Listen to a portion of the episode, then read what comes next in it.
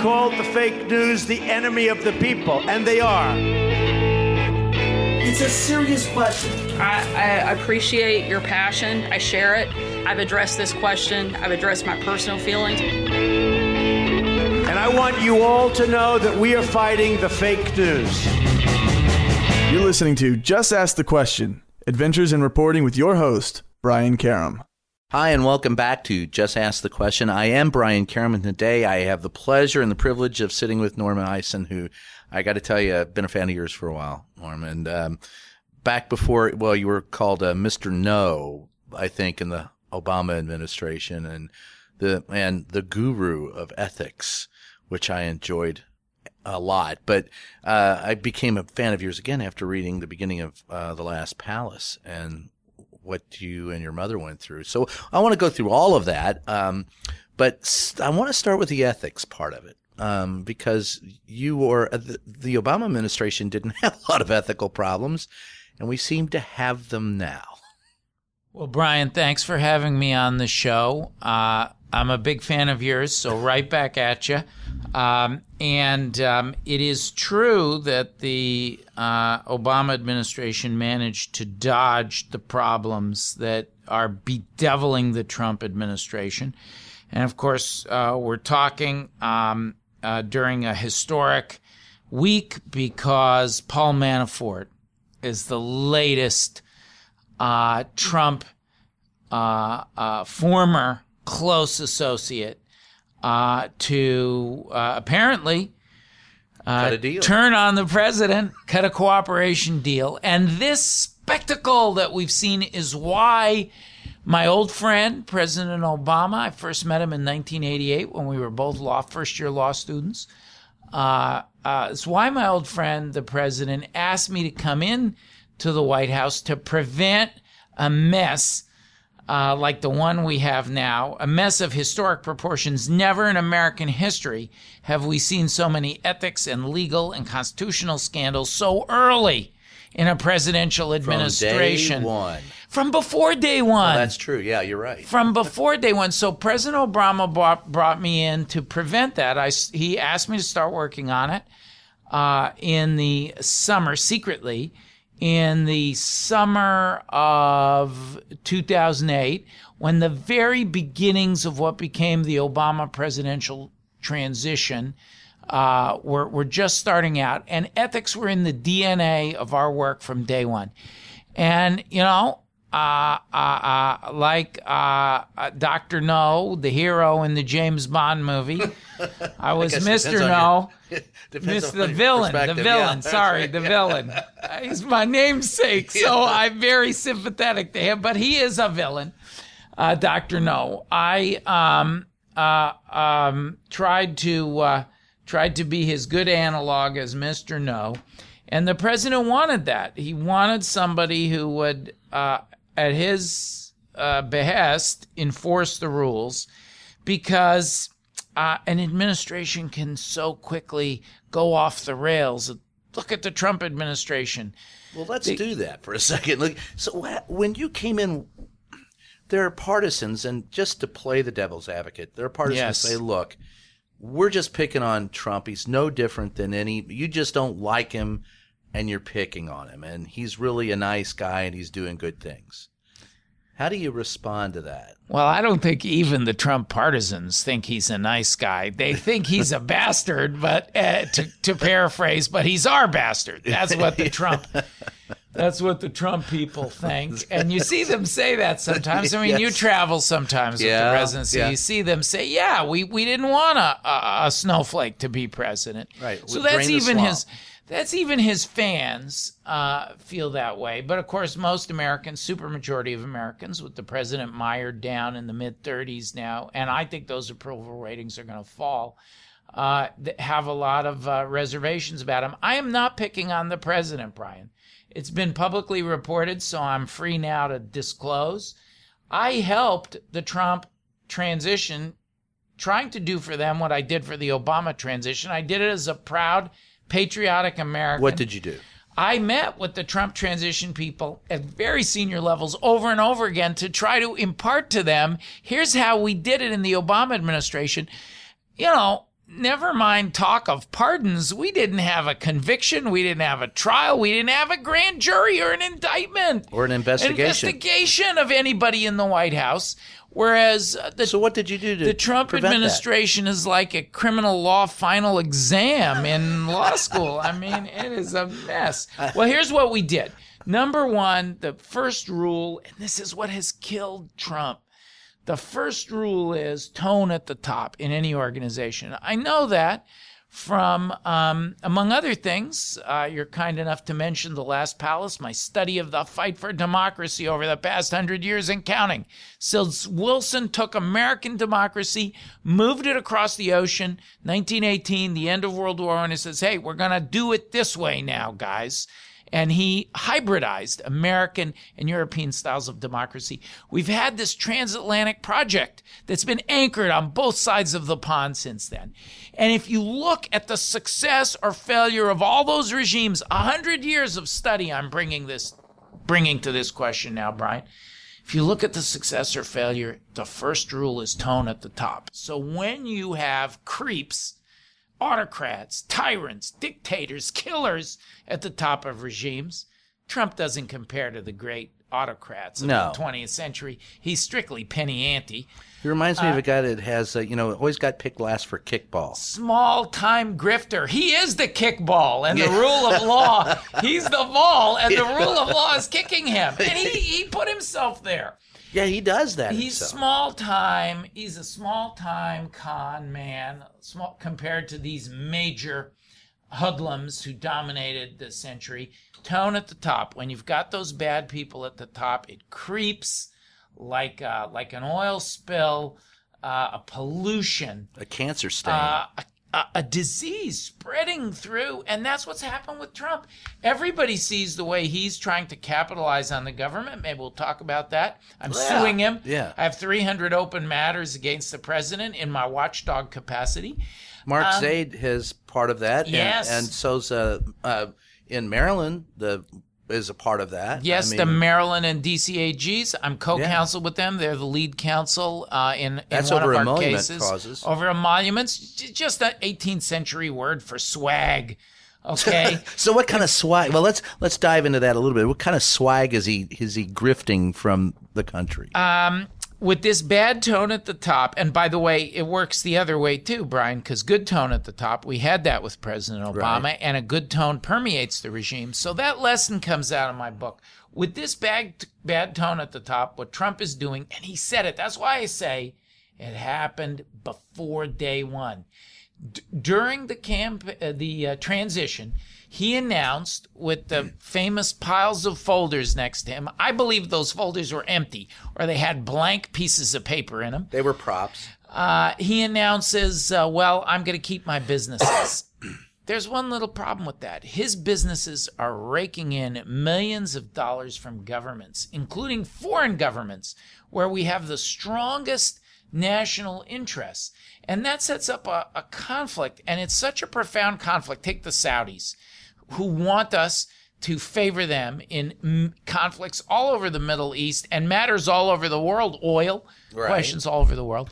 And the Saudis are pumping money to him through his Trump hotel. Well, how can you not have a conflict? And our founders of our country and the framers of the Constitution knew that someday a Donald Trump would arise who would say, I can take as much money as I want from the Saudis through my luxury hotel down the block from the White House. He said this actually, his position amounted to the following in court, Brian. The Saudis could rent a floor of rooms in my hotel, pay me millions of dollars a year, and we know they're doing business there. We don't know the exact amount. I'm going to find that out in Discovery. They could rent an entire floor, leave them empty, pay me millions of bucks, and uh, there's nothing to stop them from doing it. Baloney! The Constitution says a president cannot take cash or other things of value of any kind whatever from a foreign government. And that's what the judge has found. We can proceed to discovery on those claims in Maryland and D.C. Brian Frosh, the uh, AG in Maryland, for example, said he thinks he's going to be able to get a, a look at the uh, president's taxes because of the emoluments. Uh, because of the suit. Do you think that's true? Well, we're going to take, I won't comment on any specific piece of paper. I will say that Brian Frosh is one of the best lawyers I know. So I'm, and he's my co counsel. He's our lead counsel. I'm certainly not going to disagree with him. And I will agree with him that we are going to do very searching discovery. I think it's very important to have those kinds of financial records. So, um, uh, you know, we're going to do a very deep dive, but we also are going to be, and Brian is the first one to set this course, as well as the other lead counsel, Karl Racine, the DCAG. We want to move to trial fast because we think we have a winning case. We want to get our discovery. Well, they're not going to want to do that. They want to try and put you off to the end of his That is right. Well, they'd like to go longer than the end of his administration to put us off, and we're having that fight now. They're they've asked the court for delay. We're not going to tolerate that, and we've pushed back. We're fighting back. So we want to take discovery. We want to move quickly. Everything should be on the table. So Brian is right. That has to include uh, the president's personal personal financial records, and we'll see. Now we're learning more every day, so we'll see exactly what we need. So the emolument clause aside, and, and that's one way that he's making money, and certainly we haven't had that problem with a president in my lifetime, anyway. In nobody's lifetime, right? Um, what else are we running across as far as ethical problems with this president? Well, when you start in day one, and a bipartisan, uh, I have talked about this with the Bush Ethics Counsel, Richard Painter, a lot, and with many others.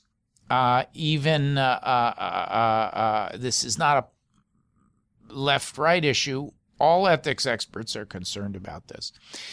Um, the president uh, also has the problem of nepotism. Okay, these are all the oh, issues. Personally lining your pockets.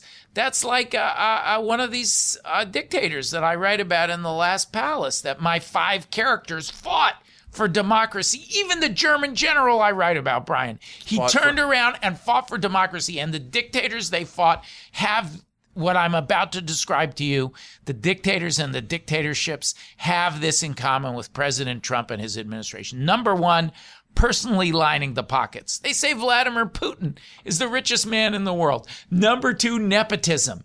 The only ones they trust, they have a paranoid turn of mind, like Trump. He thinks everybody's out to get him. Uh, the only ones, in his case, he might be right. It's his own fault. well, it course. didn't start that way. Even I said, give him a chance. Right, Even everybody did. I said that. A lot of he people forfeited did. that. How did the he forfeit only that? one they trust Part of it was this nepotism. Number two, they surround themselves with their family members. What are Jared or Ivanka, his son in law and daughter, doing at the highest levels of government? They have no government experience whatsoever. What the hell is Kim Kardashian doing talking about prison reform? And then, okay, that brings us that brings us to another problem. Uh, who is doing the policy? You have the cabinet members and the White House staff, and they have ethics problems. So you openly see a Kellyanne Conway selling Ivanka's products from the podium of the press room where you spend so much time. And you have the Office of Government Ethics saying it's a violation. What does Trump do? And this happens over and over again. Ignores it. Nothing. He rumor has it in ethics circles that he called his ethics lawyer into the White House Oval Office and chastised him for daring to mildly rebuke Kellyanne Conway. And this has repeated itself literally hundreds of times. So then you get to Pruitt, the EPA. You get to the cabinet exactly. We've already lost. It's a historic uh, degree of attrition. You lost Pruitt. You lost Shulkin. Uh, and you lost Price, all because of the same kind of tone at the top that they've borrowed from the president of uh, enriching themselves. So, and there's many others now. The accusations are swirling. Ross, insider trading. Um, uh, um, Madman Mick Mulvaney. Um, yes, Mulvaney's shenanigans, but also Zinke. Oh, Look yeah. at how many. Uh, I, there's m- more than ten investigations going on into Zinke. Well, Total lack of oversight from the president's cronies in Congress. His first two supporters themselves have been indicted. Right. Duncan Hunter and um, that's true. Uh, and uh, um, I know what you're talking about. Collins. yes, Chris Collins. Well, but let's it, wait. I want to. I'm almost done. I got Okay, one more right. thing to say. So then, all of this mess comes back around to where it started Trump. And we predicted this 18 months ago. If the president goes this way, he's going to head down the slippery slope. And what's at the bottom? Criminal liability. Today, that tone at the top, I believe, has resulted in a complete lack of self restraint, a lack of respect for ethics and law that led Trump to try to bend Comey. When Comey wouldn't bend, he fired him, and he did it, I believe, with there's substantial evidence of corrupt intent. And now Mueller's bearing down.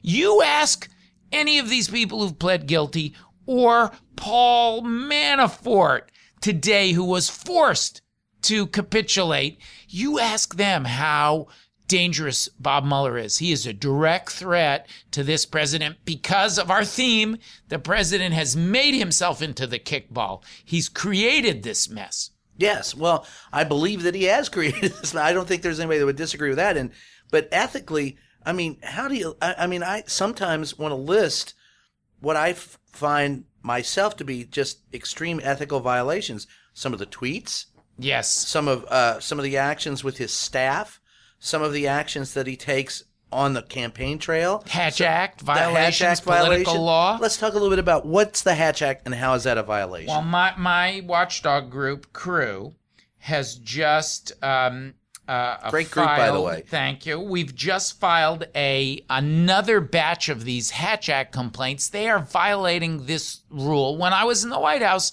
I was the ethics czar. I was Mister No. They used less flattering terms to describe me. I was shocked. Son of a bitch. I was shocked when one of my friends described me as the fun sponge. I heard that one guy too. was my friend. um, my mother, who I write about in this book, her favorite was the ethics czar. She loved to say to people, Brian, That's a great term. it's the only time a czar has ever been good for the Jews. she loved that line.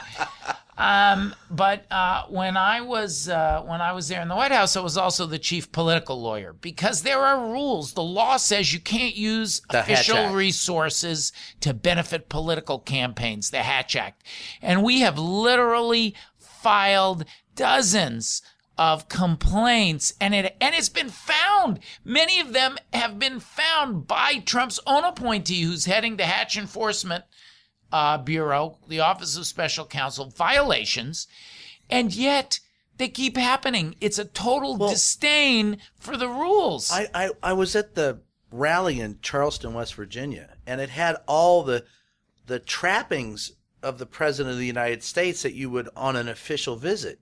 However, it was it was a rally for a, for a candidate, and to me that was one of the to me that, that that's a strict violation of the Hatch Act. well, and Is it not? They're so they're so. It depends on the circumstances. You know, Obama would sometimes travel and rally for candidates, but the campaign paid. See what Trump is doing. Well, no, no, the yeah, he's not paying. Yeah, he's saying, "Oh, I'm going to uh, cut the ribbon on a gymnasium," and it just so happens. But he winks and talks about it. He has such contempt for law and for all of our common sense. He makes clear, no, these are not official trips; these are campaign trips. Well, the, the, that was a strict campaign trip in Charleston. There was no nothing there except it was a rally for Trump.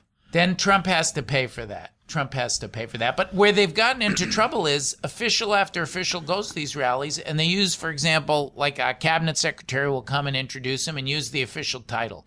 Or Sarah Sanders, We've filed complaints against her. What has she done? Well, she'll go to one of those rallies and she'll use her official account or her official podium to do political talk, which is forbidden, right? She Yeah. can't endorse a candidate from her official Twitter account, for example. So we've com- filed complaints across the board. It's an epidemic. It matters because the taxpayers are entitled to know that their money that they're giving for government operations are not being turned into involuntary campaign donations, number one. But number two, it's the broken windows theory. You know, the broken windows theory is that crime starts in a neighborhood when you have one building with a broken window. And that creates a climate of impunity. And the crimes uh, start, as been the sociologists, the social science have demonstrated the broken windows theory actually works. So what you need to do is repair the windows right away. Uh, the There's- White there's no- House. there- the White House has a lot of broken windows the White days. House can have the most beautiful, most historic, most important building in our country. It turns out, in the world, uh, politically speaking, it turns out can have broken windows too.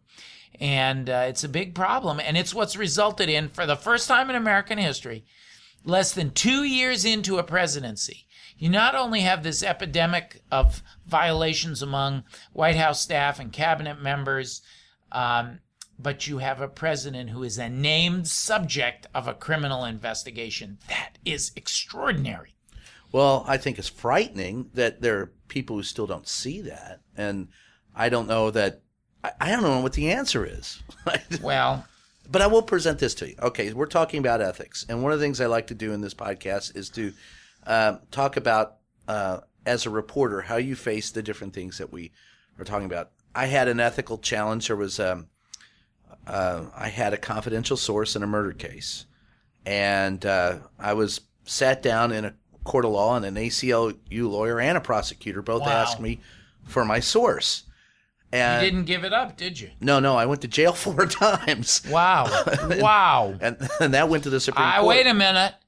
I am officially presenting you with the Ethics Czar's badge of approval Well, because you. you were willing, and this is very important. This relates to a debate that we're having in our country now uh, about the anonymous op-ed, which I Right. which I know I we're going to come to. Yeah. But those moments of courage are very, very important. Now, I could give you the Less Good Award, which is a sponge, in honor of my name, the Fun Sponge. But then you might have to do the dishes. So I'll give you the Ethics Czar's Award. Um, and uh, uh, I'll say that uh, those that, that the courage that you exhibited in doing that, those are the turning points of history. And what I write about in the book is democracy does not only turn on the great events. My five people in the book, all of them experienced this over a course of a century. The small moments of courage or the failure to act courageously, those clump together, they add up. That's what changes history. So I write, for example, about how my German general, Alexander Toussaint, um, he wanted to turn Prague over to the Americans, to Patton. He turned on the SS at the end of the war to save Prague and to save this beautiful house. It had bewitched him, captivated him, that I write about, the last palace. The one you you lived in the one that I lived in. I think Obama said you had a better house than he did. He did. and you know what? You know who stopped him from doing that? And this was a failure. And these small failures have enormous effects. Our own American side and, and, and a very well known American, then General Supreme Commander Dwight, Dwight- D. Eisenhower, wow. stopped him. Okay, that set up the fall of Prague to the communists several years later. They took Prague instead of the Americans. They had the hearts and minds. Three years later, the country falls to the communists. In part, it's because of that call that Ike made on the spot. Should I let P- Patton wanted to go? He Yes, wanted he to go meet the general. Should I let him or not? And so you, in your own way, by those four times you refused to give up your source, uh, you know, you were acting courageously. Democracies rise or fall in that. What happened finally? Did they leave finally leave you alone after the fourth time? After uh, I was in jail for uh, several weeks, the the I had three sources that I protected, and the last source, who feared for her life, came forward after she moved out of the house, and uh, moved to California and came forward, and so I, I was released. I never gave her up, but um, I don't like using confidential sources. But when you do use them, you have to defend them. And so that brings me to the New York Times. They have allowed an anonymous op ed. They know who it is and they're defending their use of it. And there are people who think that whoever did this was courageous. There are the others who think it was a bit of a soft coup and that they're not adults in the room because we, you may or may not have voted for Donald Trump, but you didn't vote for a staffer. right? So th- there are those who are, and you have defended the soft coup. To the hilt. Tell me why. To why. the hilt. Because I don't think it's a soft coup. What do you think it is? Um, I think it's an act of civil disobedience, 21st century style. And You don't think it's some guy who wants to guarantee he's got a job in the uh, in the Heritage Foundation? Well, I'll tell you what. He also will get the uh, ethics czar seal of approval Far when out. he steps forward. And he Um, will, whoever it is. There be are no known. secrets. in DC. There are no secrets. We both know that. We're swamp dwellers, Brian, and we know there are no secrets. They in the all come out. All those alligators got to come out on land eventually. Um, here's my thinking about Anonymous, and I wrote this. I, you know, the, the the wonderful and terrible thing about the age of social media that we live in, and having just spent the past four years dwelling over the past hundred years, uh, and and the transformation is amazing. My, I had a snap reaction to that op-ed, and I didn't stop to think about what anybody else was tweeting or saying. I saw it, and I immediately tweeted a note: "Dear Anonymous, you are a hero. I give you the ethics award of the day. People will attack you." Boy, I didn't imagine Yeah. that's baloney. You're doing the right thing. And my judgment was, uh, and then I found myself uh, in the middle of a fight, and I ultimately wrote a much longer piece on CNN.com defending Anonymous, explaining the theory. And fundamentally, um, you know, it, my my defense of Anonymous was informed by my study of the 20th century, past hundred years, up to the present, 1918, when Wilson made his move and started the modern era of liberal transatlantic liberal democracy. Uh, there have been many regimes where actually following the law, and all of my protagonists encountered this at one point or another. Following the law uh, that is on the books, the positive law means violating the moral law, it means doing the unethical thing.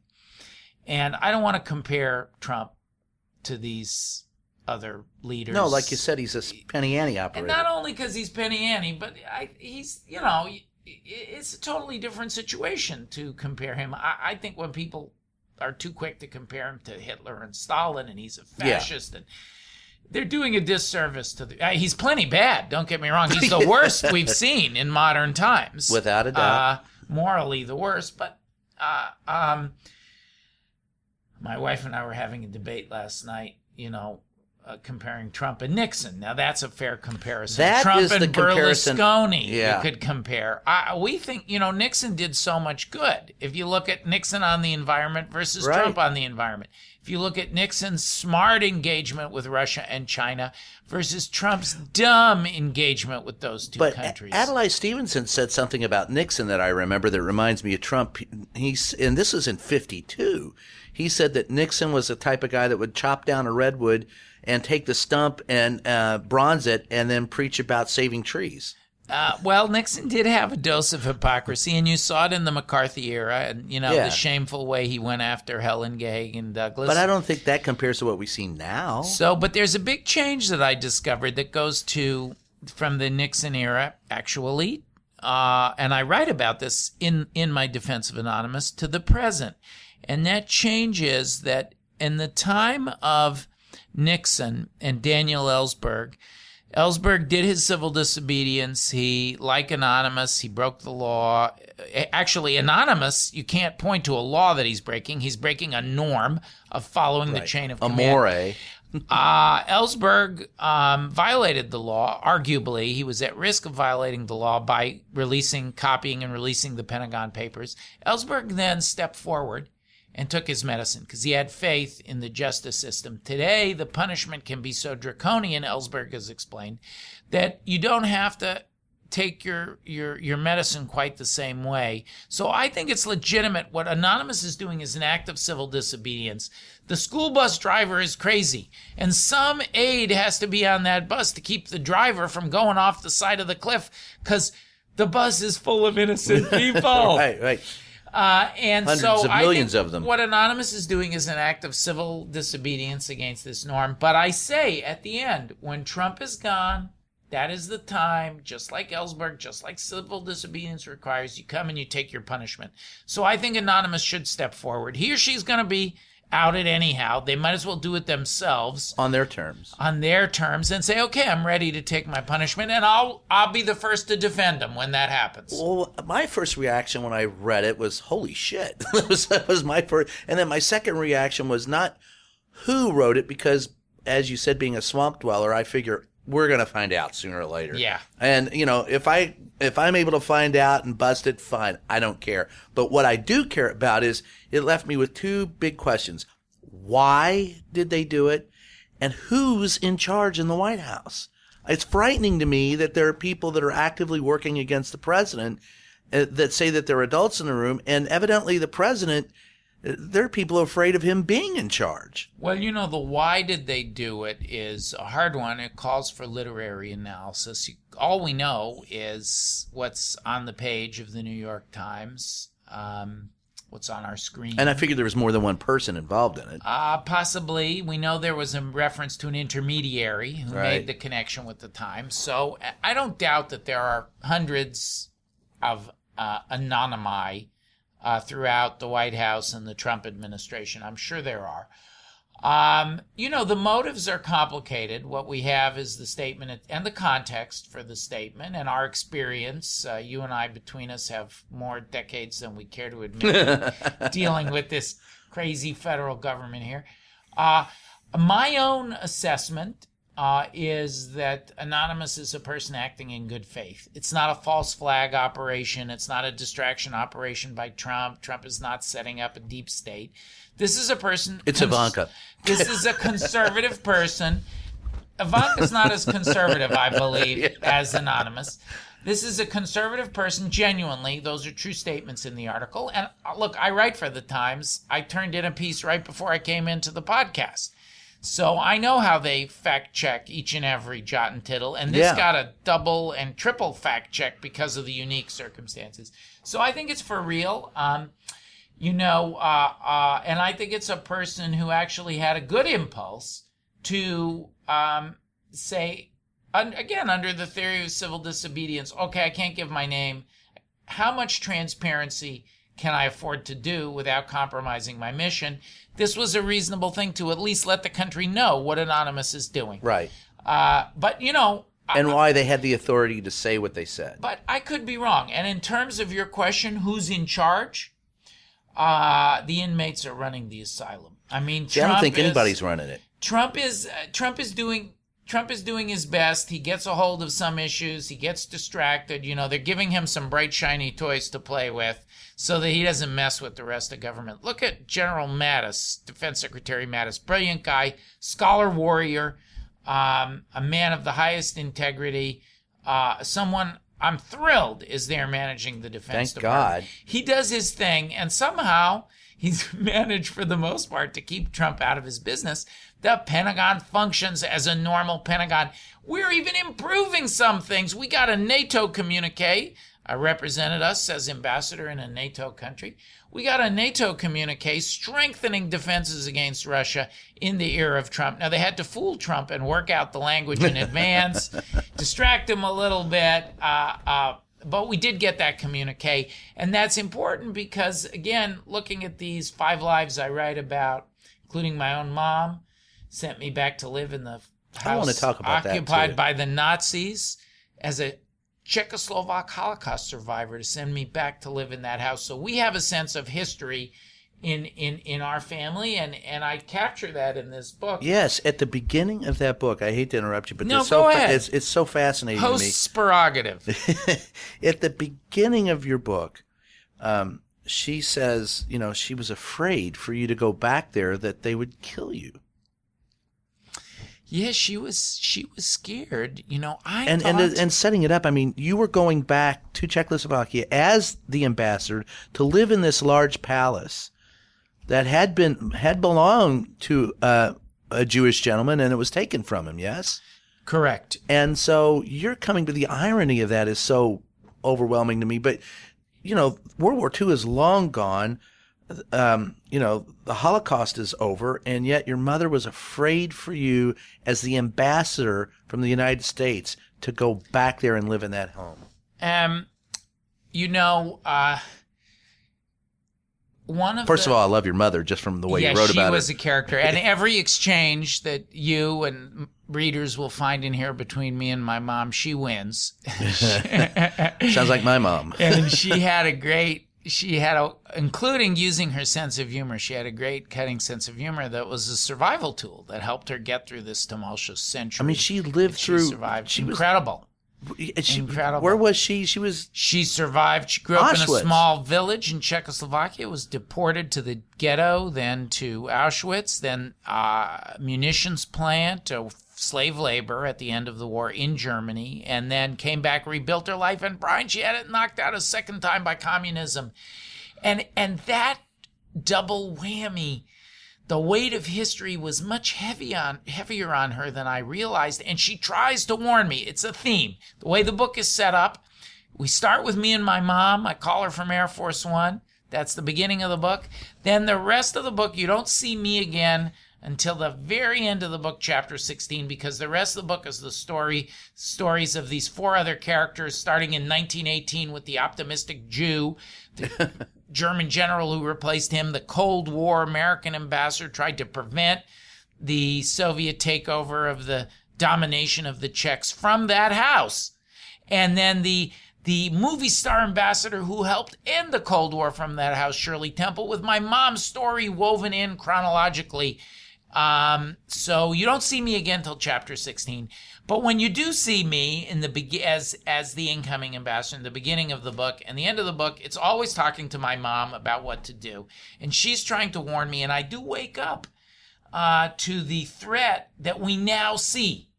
The, the rising Russian threat, the threat of illiberalism, the people who hate democracy, the anti democratic forces, the autocrats. Um, I, my mom sees that coming again the great cycle of, re, of, of d- democratic surge and anti democratic reaction. It's coming again, and she tries to warn me. Eventually, I wake up. We take it on. I don't want to give away the ending, but together we fight the good fight against today's extremists and haters and tyrants and autocrats. Do you think? Do you have? Are you optimistic for the future? Are you pessimistic? Are you skeptical? How would you? number one lesson of these of the past 100 years 1918 to 2018 as seen through the windows of the last palace and the lives of these five people the optimistic Jew, the complicated, compromised German general, the um, American Cold Warrior, and the movie star ambassador end of the Cold War, and my mom, who's made it through that whole century. The main lesson of those five people is that if you are clear eyed about the threat and you see it coming, that democracy will always win. You, democracy is stronger than autocracy. It's stronger uh, than um, than the other regimes. Uh, the only question is how long, when the eclipse, right, when Right. these anti-democratic figures pass across the sun of democracy, how long will the eclipse be? Um, right now, I'm fighting very hard in my 300 plus matters at my watchdog. I want a short Trump to be a short eclipse. Eclipse. and we're talking significantly during the time uh, frame when the Manafort plea deal has dropped. That's another sign that this is going to be a short eclipse. Well, but to be a short eclipse, when I look at at democracy and I look at self government, it it demands a certain amount of participation from everyone. And I know of precincts near here where you only get 10 to 15% turnout. People are so um, convinced that they can't fight City Hall and they're so busy with their own lives, getting their kids to soccer practice, going to the doctors, buying groceries, that they forget that everything that makes that possible is participation. Yes? Is that not a. It's the foundation. Do you vote? It's the ultimate. I never miss a vote. It's the ultimate. Uh, it's the ultimate um, uh, uh, safeguard. The ultimate defense is the voters and the will of the voters. Um the um, I'm not guaranteeing when I say I'm telling you. I'm guaranteeing that Trump is not uh, cannot nobody can survive and i've been saying this for months now the gathering it's like the ice on a plane Yes. and every additional drop of water that freezes on those wings uh, the plane still flies. And you say, oh, it's just one drop. And but that there's that last- last drop. Right. Okay. Nobody can survive politically the amount of ice that is accumulating as this plane flies, continues to fly through the clouds. And it's starting to struggle now with Trump's poll after poll. He's polling in the mid 30s. That is not a sustainable number No. to hang on to the House. It, it, it, the, the, people are starting to talk about the Senate being in play, possibly. We're not there yet. Yeah. If he loses a little bit more altitude, we will be. Um, But what it says to me, all of that talk is is fine talking, but when you look at the at Congress, I'm not real thrilled with what I see over there. well, there's been a lack aisle. of well, there's been a lack of oversight by the current majority. We'll see if uh, Congress, the House changes hands. I believe there will be more oversight. I'm not saying to answer your question, will Trump be impeached? That's kind of tough because you got to get two thirds of the Senate to I don't think he will be.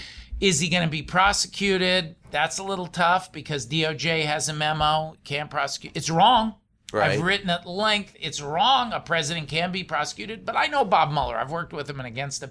He's not going to defy DOJ precedent. He might name the president an unindicted co-conspirator, and toss it over to Congress not, and tell them what seek, to do with it. He might seek a tolling agreement, Mr. President. I'm going to prosecute you when you leave office, and the president say, "No, I don't sign." And then Bob goes to uh, the judge, uh, like Jaworski did, um, uh, for uh, permission to report out to Congress. There's a lot of different ways that it could be sliced. Mueller's not going to directly defy DOJ, but the ultimate safeguard is Vote the American people. Right. And in some ways, that'll be the healthiest if the American people, if he goes out the same way he came in.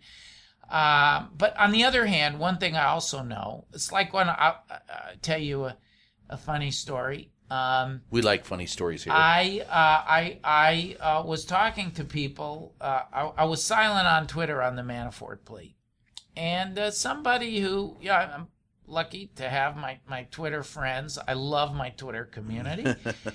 um, at Norm Eisen, if you want to join join the fun. Um, and my my uh, Twitter friends were saying, "Why aren't you saying anything?" I'm saying, "I'm waiting for the allocution. I've learned 30 painful years.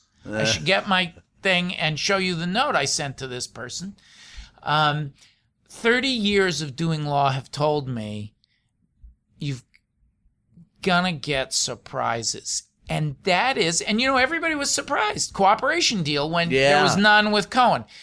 Um, so fortunately, I hadn't embarrassed myself by saying there's there'll be no way Manafort has a cooperation deal.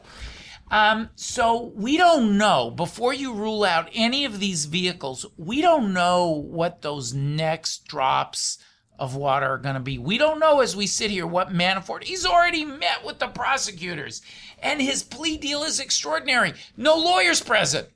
That's amazing to me. Why? Could it be because the lawyers were in themselves involved? I'm only asking the question. I'm not making Right, an right, right. accusation. In obstruction, that the president directly or through Rudy Giuliani or somebody else said, You shut up, Paul. I got your back. I'm going to give you a pardon. Now, Manafort was right because the president is a proven liar, 5,000 lies. Right. The, Manafort decided he was safer With somebody who actually he told was the safer truth. with somebody who actually told the truth. Um, but I think that uh, uh, uh, we don't know what's coming. So all I know is no plane can fly with this amount of uh, ice uh, On its wings, accumulated on its wings. Well, that's uh, you know we're gonna I we could do this for a long. We could. time. This is great. we'll have to do it so again. So interesting. Yeah, have me back, please. I would love to. Uh, Norm, I, I thank you for being here this afternoon. Uh, and I'd love to have you back again. And there are all kinds of stories that we can get into about Rahm Emanuel and uh, Barack Obama. Yeah, we got a lot to tell. Yeah, Another book worth. Brian, let me say three things. First of all, I Sure. love what you do. Thank you. in the White House. Secondly, I grew up reading Playboy, not just for the pictures, the great writing in that publication. So it's a Me too. particular.